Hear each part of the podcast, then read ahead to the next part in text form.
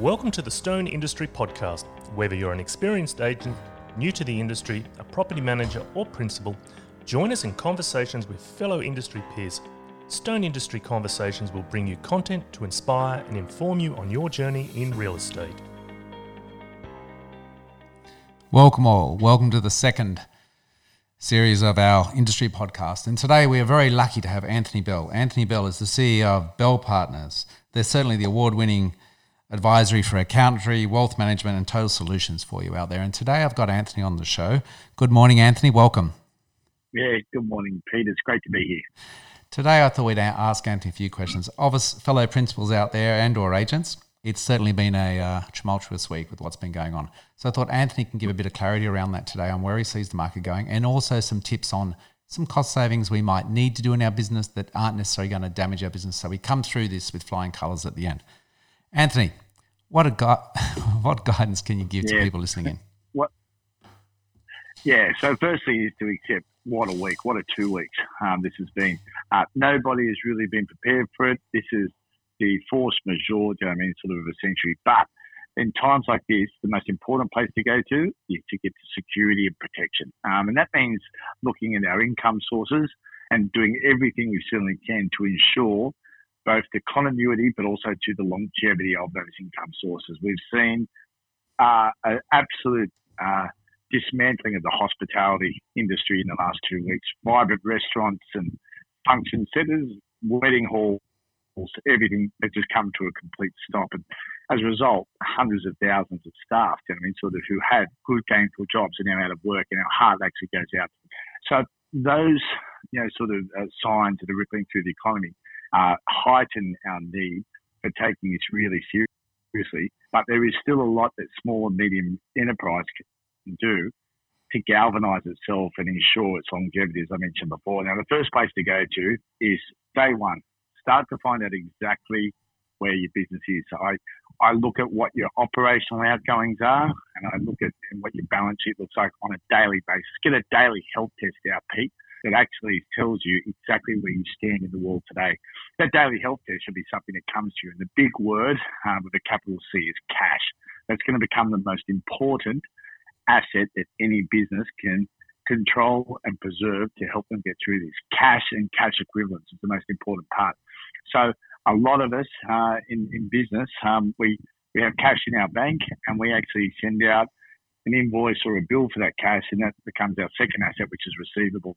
But you need to analyse the receivables because if the people who owe you money um, are going to be also too challenged incredibly by this economic crisis, then we need to assess the likelihood that that debt will actually convert into cash as well.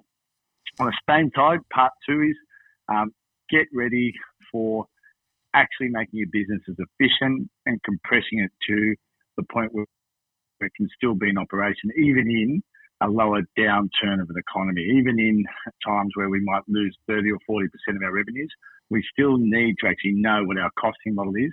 And what I'm saying to a lot of businesses, Pete, is let revenue speak to you. When you, the biggest question I've had in the last two weeks is, do I cut? Do I cut labour? Do I cut costs? Do I cut um, my supply chains or reduce them? And the answer to that is, um, is that revenue of your business is actually the factor which should be the most important one in helping you make those decisions. Um, we've had some businesses act in a too cavalier mentality. They've cut essential services and then they found out that they actually needed them back on board for other opportunities that came up and they certainly didn't have uh, the essential part. So they actually missed out on opportunities. So what I say is get to your core business, know exactly what it costs to run you per month and actually let revenue speak to you. And as revenue starts to decline, you then go to your plan A, um, which will be to effectuate cuts.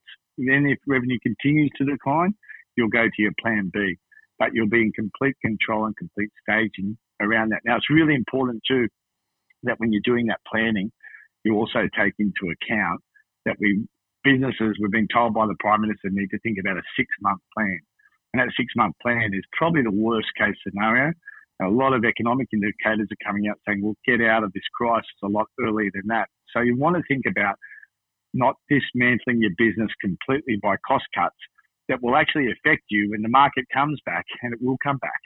and people will be trading again. And there will actually be a lot of timing difference rather than permanent difference, meaning that um, the businesses will actually have really, really high performance rates in the back half of the year. You want to make sure that you're there to capture all of that opportunity as well.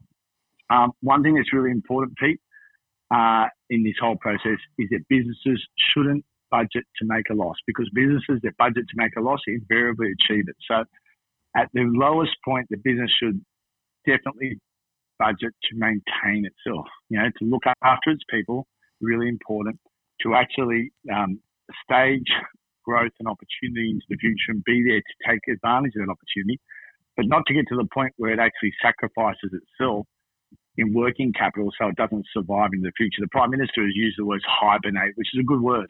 Um, he's a good Prime Minister and he's got a very big eye on small business, hence the stimulus packages that are coming. So, on that point, really important to have advice to how, uh, what your rights are on stimulus packaging and how you can access it as quickly as possible. so, Anthony, can I just jump in there? So, I was just, just recapping for our guys listening, and again, most people, a lot of businesses, especially new ones, may never have been through this sort of turmoil. Certainly, none of us, probably in our lifetime, been through a pandemic. Um, and, and obviously, just recapping what you're saying, and I know within our business, we're basically taking a plan to look at six months. What's our minimum operating costs uh, that we have to maintain to keep the business going? And then for some of us, whether that means that we have to work three days a week, that's what that's probably our first cut, and we're looking at that. Obviously, things change daily depending on if it's a full lockdown or not. Is that sort of what you're saying? Look at your bare costs. Absolutely. Yep. Okay.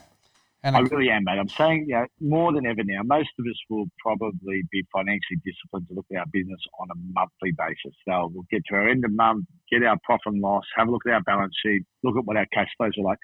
This current position that we're in is forcing businesses to look at their operations daily uh, and getting it out and having a clear stencil that shows exactly where you stand to help you make the right decision as fast and effective as you can. I think that's but it also point. causes, yeah, but it also causes Pete to actually start contemplating. Okay, if this does downturn by twenty percent, then what alterations am I going to make to try and not let my balance sheet or my business fall away? The Prime Minister was right when he said, you know, we need businesses to survive here. So when we get a chance to come back and thrive, that everybody's open for business. Um, and that's why it's such an important thing uh, to actually monitor what's happening at your business on, a, like I said, on a micro daily basis. I think that's for a lot of business when times are good, they forget to look on a monthly and see. I think you can get fat in your business, and they forget to trim. And I think even in good times, we all should be looking at our P and going, "What what's that cost this month? Why did it go up by twenty percent? How do we trim that back?" Now, clearly, at the moment, all of us are looking at our monthly P and hopefully, if you're not forecasting, you know, a fifty percent downturn, a twenty percent downturn, or eighty percent, you're a little bit silly. So certainly get onto that with your accountants and do some cash flow and forecasting. Anthony, just some other questions maybe for a lot of people that are so busy out there listing, selling, dealing with auctions that have fallen over or getting their auctions online like many of us have. And there's so much going on without them getting to think about the accounting side yet, but I know they're concerned. Can you give us a little recap of what's been offered out there to small business at the moment of what you've what, what's come out of the government so far? Yeah, so the government's come a great stimulus package, but again, it's not a cash. It's a big, the big hundred thousand dollar call for businesses, small business to access a hundred thousand dollar stimulus in the uh, March basis is anomaly is that people think that the government's just going to hand out hundred thousand dollars. They're actually not. They're actually going to take it off taxes that the business would otherwise owe from what it's amassed in that quarter. So that's the first thing is not to expect a hundred thousand dollar injection into your business, but the things that the government is actually doing is underpinning an ability to get out there for a small business and get lending, um, to cash flow, particularly lending, to be able to cash flow your way through this really difficult economy. Now it's up to two hundred and fifty thousand dollars. And how does that work bank, at the moment? What what do the businesses need to do if they're sort of thinking they need to try to access that? Okay, they're going. Okay, the first thing they're going to need to do is get a get an application together for the bank. So remember, the government is underwriting it, but it's being administered by the banks. So you're still up for going to the bank and proving that the $250,000 is a fundable and a serviceable debt um, that the business can take on. It'll have um, the first six months will have no repayments on it, and then the loan will go up for another uh, two and a half years where they want to try and get the money back as cash flow starts to improve in the business. It's going to be at really low interest rates.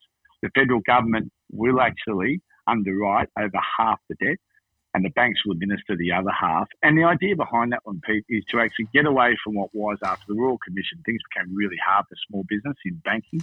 There were all these hoops to jump through. The government's moved really quickly to say, let's get the red tape off that one. Let's get a survival package. Let's get money out there to business fast so it can survive and it can pay through. I would also say, remember, to get the application done right, you probably still should have an advanced financial application or go to your accountant for advice on how to get it up. It's not just to dial up the bank and ask for one, 300, 250 grand and you'll get it. So really important to get that application part right. So we're hearing those stimuluses coming out as we, as we go to audio today. We're waiting on stimulus three. The big ticket items in stimulus three are suggested to be uh, relief for landlords, uh, meaning the government is looking to stimulate and make sure landlords, both commercial and residential can be backed up. So as when people fall under hard financial pressure, they simply don't walk away from their landlords. Uh, and there's an effort to keep them with roofs over their head and the businesses to continue to operate. So again, when we come back, and we will come back, that those businesses are ready to operate. So they're looking for a stimulus which will be a landlord injection to be able to help landlords who have tenants who fundamentally can't pay their rent to get them through the next six months. But the big ticket item, Pete, the one that everyone's waiting for is now a possible labour stimulus package where the government is taking into account the large, massive jobs that are being lost. Um, the queues for welfare are going up and up every day. So it seemingly learnt in the last week that it would be better to just keep these people in jobs rather than provide it via dole payments. It looks like they're going to give an employee, uh, sorry, an employer stimulus to let these people still stay at work, keep them in a job, uh, pay them through the usual channels, do you know what I mean? Sort of, and inject real cash into the employer's bank accounts. So it's almost like keeping the staff in a job. They can keep engaged, they can keep working. And when business comes back, they're ready to go. Now, I know that's so eagerly followed by small business. That'll be administered through the tax system. So again, going to your accountants will be an important part in getting first in the queue that way.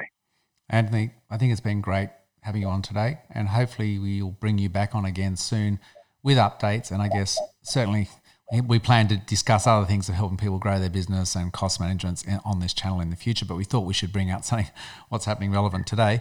Anthony, how do people, if they, if anyone needs to reach out to you or wants to, how do they get hold of you? So the fastest way to come straight to my personal email. It's abell at bellpartners.com without the AU. Uh, and I'll take the email, and uh, and uh, myself or one of our staff will reply directly. Anthony, thank you so much for spending your time with us today and sharing a few words of wisdom and a bit of knowledge. Thank you very much. Great. Thanks, Peter. Great to be here. Thanks for joining us on the Stone Real Estate Conversation podcast. Make sure you visit us at stonerealestate.com.au. Now, if you haven't done so already, make sure you subscribe to the podcast on iTunes or your favourite podcast player. While you're at it, if you found value in the podcast and the conversations on today's show, we'd appreciate a rating us on iTunes, or simply make sure you tell a friend about the conversation we had. Be sure to tune in next week for more information about buying, selling, and investing in real estate. Bye for now.